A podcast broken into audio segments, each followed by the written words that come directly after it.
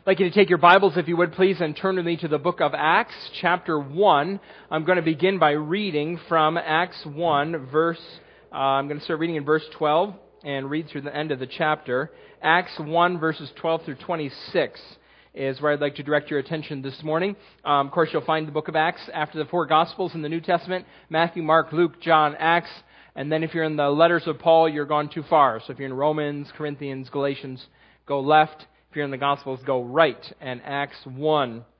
And we're going to read here this section of verses that describe what happened uh, between the time that Jesus ascended and the uh, day of Pentecost, which begins in Acts chapter 2. So this is a 10 day period of time. Uh, there, there, was the uh, resurrection, 40 days later, the ascension, then this 10 day period of time before, on the 50th day, Pentecost. And here's what the church was doing during that time. Acts 1, verse 12. Then the apostles returned to Jerusalem from the hill called the Mount of Olives, a Sabbath day's walk from the city.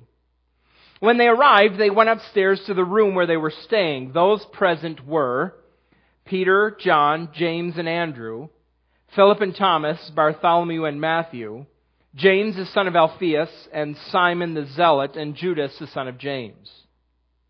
They all joined together constantly in prayer, along with the women and Mary, the mother of Jesus, and with his brothers.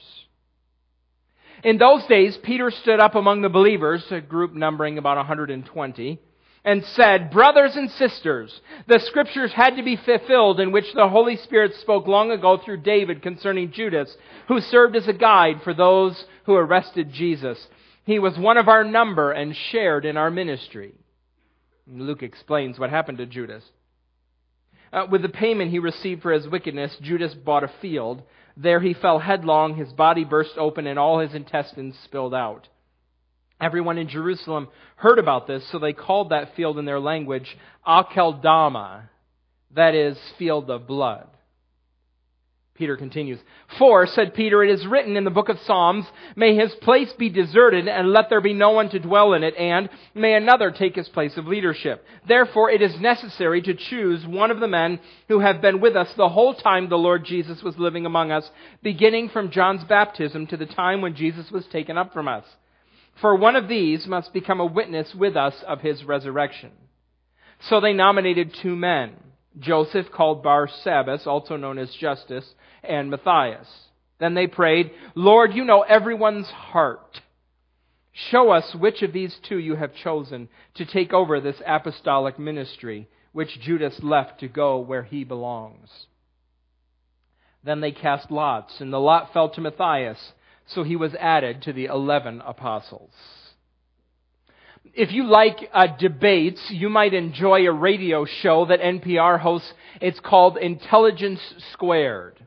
And it's a debate program based on a, a practice uh, in uh, Great Britain, in uh, universities in Great, in Great Britain. Uh, what happens in the Intelligence Squared is the, the producers of the show pick a topic, and they pick some experts in the topic, and they ask these experts to come and argue a statement about this topic. They have uh, discussed, in the years I've been listening, they've discussed uh, religion, politics, economics, racial matters, all kinds of things. Um, recently, they debated the issue of whether or not millennials that is, those that belong to the millennial generation. Um, you, you, know, of this talk of the, the generations, the greatest generation, the boomers, the Gen Xers, the millennials. Millennials are those who are born uh, between, were born between 1980 and 2000, roughly. Well, the debate was whether or not millennials stand a chance in the world that they have inherited from the generations that came before them. Um, th- they were arguing over whether or not uh, millennials could survive if, if they could have positive prospects for life in this world that they have inherited. Now, those who were saying that millennials don't have a chance were uh, pointing out things like the condition of the economy. This is a generation that graduated from college when the economy was uh, in the pits, and so there's no jobs. And they talked about how uh, the student loan debt has grown so much. They talked about the exhaustion in the nation due to uh, the constant stream of warfare that we have been involved in. Uh, they said, Uh, you won't like this. They said that uh, uh, um, millennials have been coddled by their parents and told that uh, ever since they were little children that they're special and they deserve a trophy, so that they were entering life narcissistic, and narcissistic people don't survive. Then they argued that millennials, in part because of their absorption in technology, are socially disadvantaged and they have unhealthy views of what it means to have real relationships with other people. That was an argument they made. Well, those opposing them immediately said, That is not true. I have hundreds of friends. That's what Facebook is for. Well, they didn't say just that. Um, actually, they said that technology helps them form and keep and maintain relationships in ways that were, were never imagined before. You can tweet, text, message, email, and if you have to, talk to anyone in the world at any time. You can uh, sustain and grow and nurture friendships with a lot of people at once, and technology helps. Now, I'm not enough of an expert to argue how technology helps or hinders friendships. I, I think it is awesome to be able to write a message to someone in Germany and get a response in 30 minutes. I mean, that is just, just amazing. Well, that's if they're not on their computer. It takes less time if they're actually sitting at their, using their phone. Uh, I think that's great. Huh. I also, though, drive through Millersville and watch college students who are walking on the sidewalks like this. It's an interesting debate. I'm not an expert in the issue. I want to add a new viewpoint to the discussion. It's one that arises early in these verses in the book of Acts. This is the first description of church life in the book of Acts, and it is a picture of these followers of Jesus Christ together with one another. I know they didn't have the option to Skype into their meetings. I understand that. But there's something going on in this passage that I think we should notice. This is what the first followers of Jesus Christ did. They met together. And they focused on two different activities in particular prayer and applying the Bible to their lives and to their mission. This is a theme that continues all the way through the book of Acts. We find the church together at prayer and seeking to apply the Bible to their lives and their mission. Now, if John Stott is right, and the book of Acts is supposed to be like a mirror in which we see our own strengths and our own weaknesses, this chapter and these twin priorities that we're going to see over and over and over again should receive our very careful attention. We ask ourselves, how much does our church life, how much does grace conform to this description in Acts chapter 1? And are we moving toward it or are we moving away from it? We're going to spend two weeks looking at this first section, Lord willing. And this morning, we, we're going to focus on praying together. We're going to focus today on this prayer, and I have one simple summary statement for you to consider as we think about this, this, these verses. Here it is. When God moves, He first calls His people to prayer. When God moves, He first calls His people to prayer. This is the first prayer meeting in the book of Acts, but all the way through at major turning points, God's people pray. Let me, let me survey that with you if I can. Can I just show you a few of these verses? Here it happens, they gather to pray before the Spirit comes. Then, uh, well, I already read from 1 verse 24, where it talks, they prayed before they replaced Judas on the apostolic team. Uh, then flip over with me to Acts 8 verse 15. Acts 8 verse 15. They're taking the gospel to Samaria and the Holy Spirit has not yet come on them. But look at verse 15 what it says in chapter 8. When they arrived, Peter and John, they prayed for the new believers that they might receive the Holy Spirit because the Holy Spirit had not come on them. They had simply been baptized in the name of the Lord Jesus. And Peter and John placed their hands on them and they received the Holy Spirit. This is the gospel in full force going outside of the Jewish nation into the Samaritans. And it happened after prayer. Then look at Acts 9, 11, and 12. The Lord here is speaking to Ananias, who is a follower of Christ. The Lord said to Ananias, Go to the house of Judas on Straight Street and ask for a man from Tarsus named Saul. He is praying. In a vision, he has seen a man named Ananias come and place his hands on him to restore his sight. How does the greatest missionary in the history of the world, how does he enter into his ministry? He does it in prayer. Saul is praying, God's going to work. Now, Acts chapter 10, verses 1 through 4, the next chapter over. At Caesarea, there was a man named Cornelius, a centurion in what was known as the Italian regiment. He and all his family were devout and God fearing. He gave generously to those in need, and he prayed to God regularly. One day at about three in the afternoon, which is prayer time, one day at about three in the afternoon, he had a vision. He distinctively saw an angel who came to him and said, Cornelius. Cornelius stared at him in fear. What is it, Lord? he asked. And the angel tells him, well, I'll just read it. The angel answered, Your prayers and gifts to the poor have come up as a memorial offering to God. Now send men to Joppa and bring back a man named Simon who is called Peter and here the gospel then enters. It leaves Jewish Jerusalem. It's gone to Samaria. Now it's entering the Gentile world. How? Through prayer. Well, look at chapter 10, verse 9. Simon is uh, praying. About noon, the following days, they were on their journey and approaching the city. Peter went up on the roof to pray. And while he's praying, God speaks to him and says, Go to Cornelius. One more, Acts chapter 13. Acts chapter 13, verse 1. Now, in the church at Antioch, there were prophets and teachers Barnabas, Simeon called Niger, Lucius of Cyrene, Manaen, who had been brought up with Herod the Tetrarch, and Saul. While they were worshiping the Lord and fasting, the Holy Spirit said, Set apart for me Barnabas and Saul for the work to which I have called them. So after they fasted and prayed, they placed their hands on them and set them off at every major turning point in the book of Acts, when the gospel invades a new people group, uh, when, when God sends his missionaries out, they, we find the church praying. You almost get the impression from these passages in the book of Acts that if you want to follow God faithfully, you have to meet with other brothers and sisters to pray. You'd almost get that impression. Hmm. God works through praying people. When God moves, He first calls His people to pray. Now, what I want to do, Acts 1, I want to go back to Acts 1, and that's the beginning of this pattern. And I want to show you from verse 14 in particular three characteristics of prayer. Three things that marked the prayer life of this praying church. Uh, first of all, it is fueled by God's promises. It's fueled by God's promises. Is an observation from the context. There's not a specific word in verse 14, like I'll show you in a few minutes.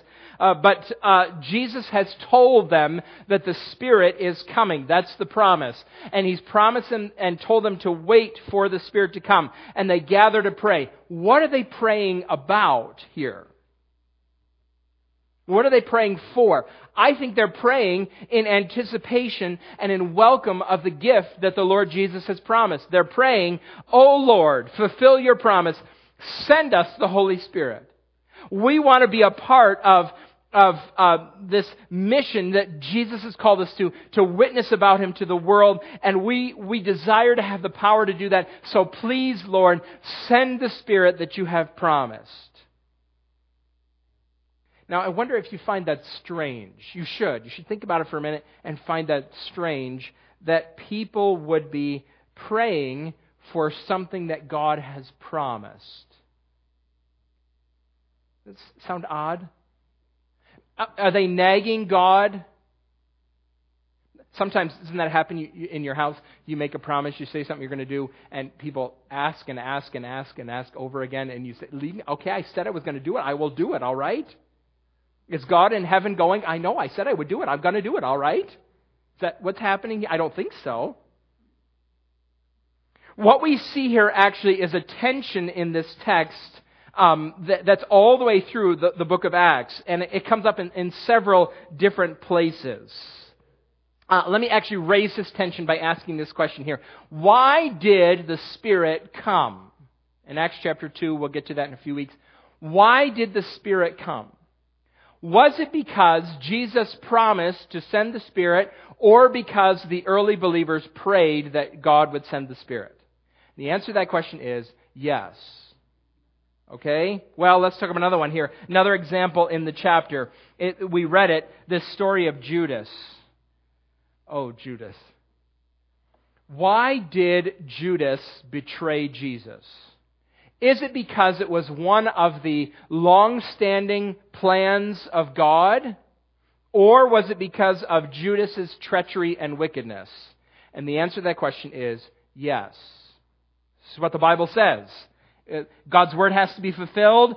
And then in verse 18, the payment he received for his wickedness. Here's a better example, and not a better example, more, well, look at it. Acts 4. Acts 4. I love this example. It's a great verse in the book of Acts. Acts 4, verse 27. The believers are praying together. Oh, there's a theme again. Verse 27, they're praying to God and they say, Indeed, Herod and Pontius Pilate met together with the Gentiles and the people of Israel in this city to conspire against your holy servant Jesus, whom you anointed. Verse 28, they did what your power and will had decided beforehand should happen. Why did the Lord Jesus die on the cross? Did the Lord Jesus die because God, in, before the foundation of the world, had, according to his purposes and will, decide that it should happen? Or did the Lord Jesus die on the cross because Herod and Pontius Pilate uh, conspired against him? And the answer to the question is yes. There is in the book of Acts here this tension, this mystery uh, one of the first signs, think about this, the first sign that God is at work is that He calls His people to pray. So God works, we pray, God answers. Does God do things because He wills us to pray or because He wills them to be done? Yes. See, uh, promises, the promises of God fuel the prayer of His people. Does that confuse you? It should, a little bit. Acts wants you to hold in tension these two great works. The sovereign foreordination of God and the faithful response of God's people. Both of those things are necessary. What we actually see here uh, in the lives of these men and women in Acts chapter 1 is something that may be happening in your life right now. Every Sunday, we have people visit our church, people that, that we don't recognize, we don't know, we've never seen before. They come for a variety of reasons, and we're always glad to welcome them in. Now, I don't know, if you're, if you're visiting here with us this morning, I don't know how you think about a personal relationship with God, how you, you stand before Him, or even if you, you think uh, uh having a relationship with God is possible or valuable or attractive. But I, I know that the Bible says that God desires to be reconciled with those he has made. Your relationship with God, whatever it is, is not what it's supposed to be. God made human beings as his image bearers, and he made us to know him and to love him and to obey him and to center our lives around him. But our consistent pattern, the Bible tells us, as human beings, all of us, is one of rebellion, not obedience. It's a pattern of idolatry, not worship, rejection, not love. The Bible says we fall short of God's perfect design for us, and we've broken this world that God has made. God has made it possible for us to be reconciled with Him. He desires to be reconciled with us. You've seen a sign, I'm sure you've seen a sign in a store that says, You break it, you buy it. You've seen signs like that before. There's a, there's a penalty to be paid for carelessness with the merchandise. You owe the owner for what you have destroyed. We owe a penalty for our sin. And the wages of sin, the Bible tells us, is death. We deserve to die physically and eternally because of our rebellion against God. But He sent His Son. He sent His Son, Jesus Christ, he lived this perfect life. He died the death that we deserve to die. He paid the penalty we owe uh, on the cross. And he rose again. He ascended on high. He's at his Father's right hand. He offers life and forgiveness to all who will receive it by faith, who will turn to him and trust in him. This is God's reconciliation plan. It's, it's God's great design that you know this good news and that you hear this good news and that you be reconciled to Him. And, and you probably didn't think about it, but God has been at work to ensure that you would hear that message this morning. He orchestrated events so that this church is here. And he gave you a friend to invite you to come. Maybe that friend nagged you so much. Here you are. But God, who put that friend in your life? God did. Or maybe he gave you the parents that you have, knowing that they would force you to be here so that you could hear this message. And the question remains, what are you going to do about it? Hmm. If you become a follower of Jesus Christ today, is it because God has orchestrated thousands of circumstances so that you can hear this message this morning? Or is it because you will turn to Him and trust in Him? And the answer to that question is yes. He is both more merciful and more powerful than you can ever imagine. And by your presence here, whether you came with a friend or you, you just saw the, the church here and decided to come, uh, you, by whether or not you were forced to be here, the question is you, He has given you the opportunity to respond. How are you going to respond? Now, let me move back to this story a little bit, and I want to think more about the relationship between God's promises and prayer. If promises fuel prayer, how does that work? God's promises fuel prayer by revealing His character. And the revelation of His character invites our dependence on Him. I'll say that again. God's promises reveal God's character, and the revelation of God's character inspires our dependence upon Him. Now, I'm going to confess something to you about myself. I want to tell you um, about my bad parenting techniques this morning. Um, these are not Paul Tripp approved techniques. All right? First, um, you should know I occasionally bribe my children with dessert. All right? Um, I say things like this You may have a cookie for dessert if you eat your dinner. And what's the next question that comes out of my children's mouth? All of it? So they want to know to the microgram how much they have to actually eat. So um, I usually take what I have on their plate, I divide it in half, and say one half pick. You pick. You got to eat the whole thing. Uh, then sometimes what happens when they express their resolve to eat this, uh, this is this is confession number two. Not only do I bribe them to eat dessert, sometimes I join in the chanting at our house. Um, I, chanting is usually forbidden at our house. Occasionally, though, it happens at our dinner table. This is, uh, this, is the, this is how this works at our house, Dad says. You may have a dessert, you may have cookie if you eat your dinner. How much? Well, I divide the food. And, and the resolution will come. I am going to eat this half, so I might have dessert. And somebody starts it around the table. Do it, do it, do it, do it. Or Eat it, eat it, eat. We don't do this when my wife is at home. Can I just say this? Okay, this is like only dad rules. All right, just saying. Oh, the child, one of the children has made a resolution. I'm going to eat this food. And the rest of us join in, in in glad, cheerful encouragement. Do it, do it, do it. Right? You've stated your intentions, and now we're cheering for you to, to, to fulfill it. There is a sense in which uh, the church is praying based on God's stated intentions is a form of, and I know Jesus told us not to use mindless repetition, and you're not supposed to pray like you're in second grade. Understand that. But, but there's, there's a way in which we are saying to God, this is what you have said. Now, Lord, do it, do it, do it.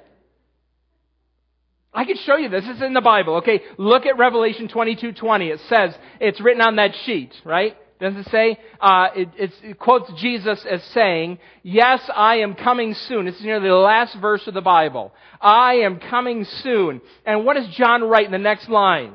Amen. Come, Lord Jesus. Do it. Do it. Do it. Do what you say. Your promises reveal your character, and this invites my, my dependence upon you. So do what you say. Oh Lord, you have said that you never leave us nor forsake us, and I am so lonely right now. Would you remind me of your presence? Oh Lord, you have said that you meet all of our needs through Jesus Christ, and I, I have bills to pay, and I have responsibilities I don't know how I'm going to meet them.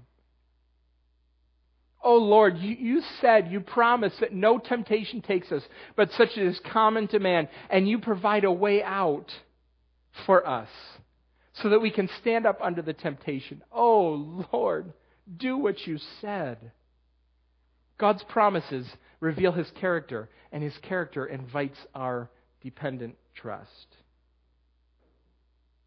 Prayer is fueled by promises. Here's, here's quality number two. We're going to spend a little bit less time here. Um, quality number two of their prayer life. Their prayer is uh, persevering. It's persevering. The text says in, in Acts 1.14, they all joined together constantly in prayer. Constantly in prayer. They were devoted to it. it. it. consumed their time together. It was what they did when they gathered together. It was not everything they did together, but it was, it was always a part of their meetings. They didn't quit praying. We see her part of the reason why prayer plays the role that it does in our meetings on Sunday. We always spend a good bit of time in prayer. In fact, we should probably spend more time in prayer on Sunday mornings when we gather together. Uh, we have meetings that are devoted to prayer in our church. Uh, this is why prayer is always a part of your growth group meetings. We, we want to persevere in prayer. I wonder if this is, if this standard is, if you're looking in the mirror of Acts chapter 1 verse 14, persevering in prayer, I wonder what you see when you see your reflection. Whether or not you, you've quit. I'm not asking this question to pile on guilt. Um, this is something that I think we have to remind ourselves of often. We renew ourselves in this commitment. We give ourselves over to it again and again and again. This is something that we do. You get off track with your diet and you start again. You um, uh, get off of your budget. You, you start your financial situation again. You get off your exercise plan. You move back to it. You wander away from our persevering call to prayer, and it, so you renew yourself again. A few years ago, somebody said to me, um, at, at prayer meeting. He said, To be honest with you, I almost never want to come to prayer meeting. I understood exactly what he was saying. You get home from work and you got to change or you got to um, eat dinner and it's a rush and a hassle and, and you just want to be home because you haven't seen your family all day and here you are. he said, I almost never want to come to prayer meeting and I almost never sorry that I came. I confess my parenting woes uh, to you this morning. Here's another of my woes. You know, I struggle to pray, persevere in praying regularly with my wife. I'm a paid spiritual professional. This is supposed to come easy for me. Uh, most of the time, it's just easier to keep reading my book or watching a show or going to sleep. Sometimes um, sometimes I've been such a grouch during the day and impatient and uh, uh, selfish that praying with her just seems hypocritical. This is I got to be the last person on earth this dear woman would want to pray with. There's a man in our church who, who does this really well. I won't tell you his name because he's a gracious person. He'd be embarrassed. I learned about his prayer life at home a few years ago. Um, I learned about it from his wife and his kids. Um, several years ago, uh, I was teaching a class of young adults um, many, many years ago. Uh, they're all like retired now. It was so many years ago. And I was teaching this group of young adults, and uh, we were talking about marriage. So I invited this couple and another, uh, a couple other couples to come to the class and and speak about their marriages. I wanted some some people with experience to talk about their experience of following Christ together in front of this class. So um, I asked the questions. I, I asked uh, this this couple. So how do you handle conflict? What does conflict look like in your house? And uh, this man's wife said, We pray about everything. My husband leads us through conflict, uh, leads us in conflict through prayer. She said, when we were first married, we were disagreeing. It wasn't a huge fight, but we were disagreeing about how to handle a toothpaste tube so that the toothpaste is used most efficiently inside it. All right? Um, we were talking about this, and we were arguing, and, and he stopped and he said, I think we should pray about this right now. He, and she said, he took my hand and they, we started praying about the toothpaste tube. She described it with this tone of grateful incredulity. Can you believe how awesome it is that I married a man who prays about something stupid like toothpaste? This is awesome. Isn't that great? It's crazy great. Now, a bit later, I did some uh, premarital counseling for his daughter. She told me the same thing about how things work when they're at their house. Father leads them in persevering prayer. We keep at it. We keep at it at home. We keep at it at church. We start again and we start again and we start again when we get off track. Now, here, here briefly is a third characteristic of prayer. It is unified. Unified. Their prayer was unified. Verse 14 says, They all joined together constantly in prayer. This word together is a favorite of Luke's. Luke uses this word all the time, ten times, mostly to describe the group of early Christians. Now, just before that, in verse 14, he had described these groups why did he go through these names that we looked at in verse 13? I think part of the reason is that early on in the church there were these three identifiable groups. Uh, there was the disciples, there was uh, the women who were followers, and then there was Jesus' family. Uh, when his, after the resurrection, his brothers became followers of his and they were identifiable group. And, and Luke is including these, all three of these groups here, and he says they were together. They were united. They, they may be separate identifiable groups, but they were together. They were unified with one another. Now, this theme of unity in the book of Acts doesn't mean that there was no conflict. There's a good deal of conflict in the book of Acts, but they were united together on their mission to serve as witnesses for Jesus. Even, even in the most divisive conflict in the whole book of Acts, it doesn't turn these early followers away from their commitment to the Lord and to His work, their mission. I have written down there on that sheet of paper a, a paragraph from the book of Acts 15. Uh, book of Acts, chapter 15. It's the most confusing to me, confounding conflict in the book of Acts. I'm not sure what to do with it. I've got several months to figure it out. But look at what this paragraph says. Sometime later, this is later when they're doing their mission work, Paul said to Barnabas, let us go back and visit the believers in all the towns where we preach the words of the Lord and see how they are doing. Barnabas wanted to take John, also called Mark, with them. But Paul did not think it was wise to take him because he had deserted them in Pamphylia and had not continued with them in the work. They had such a sharp disagreement that they parted company. Barnabas took Mark and sailed for Cyprus. But Paul chose Silas and left, commended by the believers to the grace of the Lord. He went through Syria and Cilicia, strengthening the churches. This is an unresolved conflict here, right? They solved the problem by splitting up. It's strange, it's stunning to me. Wouldn't you think these early followers of Christ, the Apostle Paul, they should have been able to work this out, right? He's more spiritual than I am, and look at this.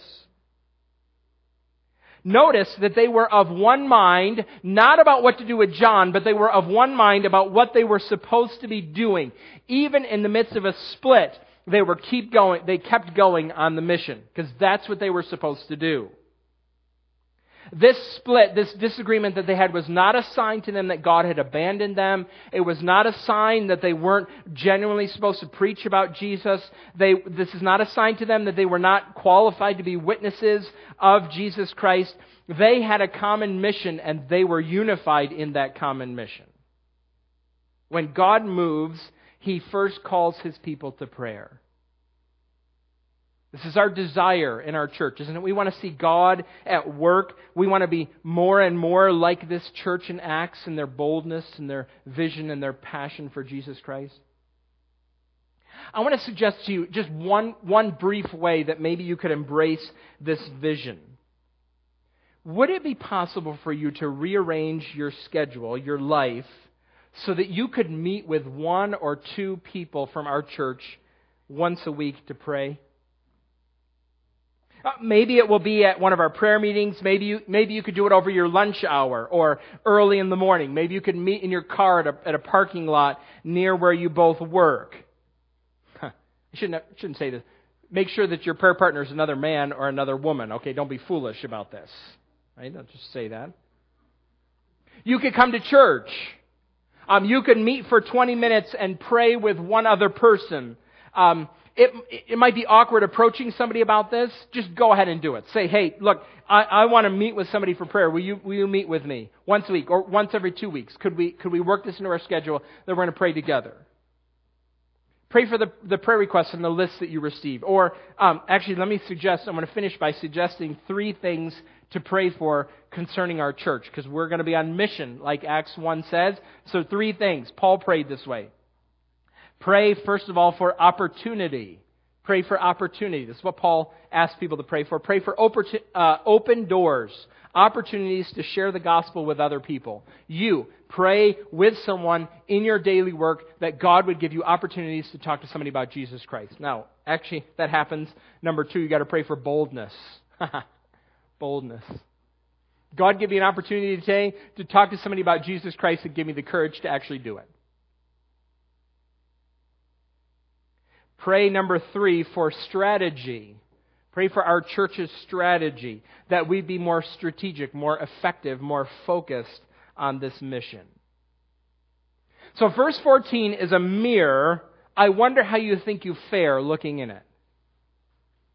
This is what we think we should look like. We should, we want to look like this. How do we actually look? Do you need more motivation to embrace this? I only have one more thing to say to you this morning about that. Do it, do it, do it. Let's pray, shall we? Oh, Father God, we come before you this morning with great joy because you are a God who makes to us tremendous promises. They're great and precious promises, as Peter said. And you have given us great promises to sustain us in the midst of this great mission to which you have called us the task of witnessing for the Lord Jesus. Father, would you, by your promises, fuel our dependence upon you?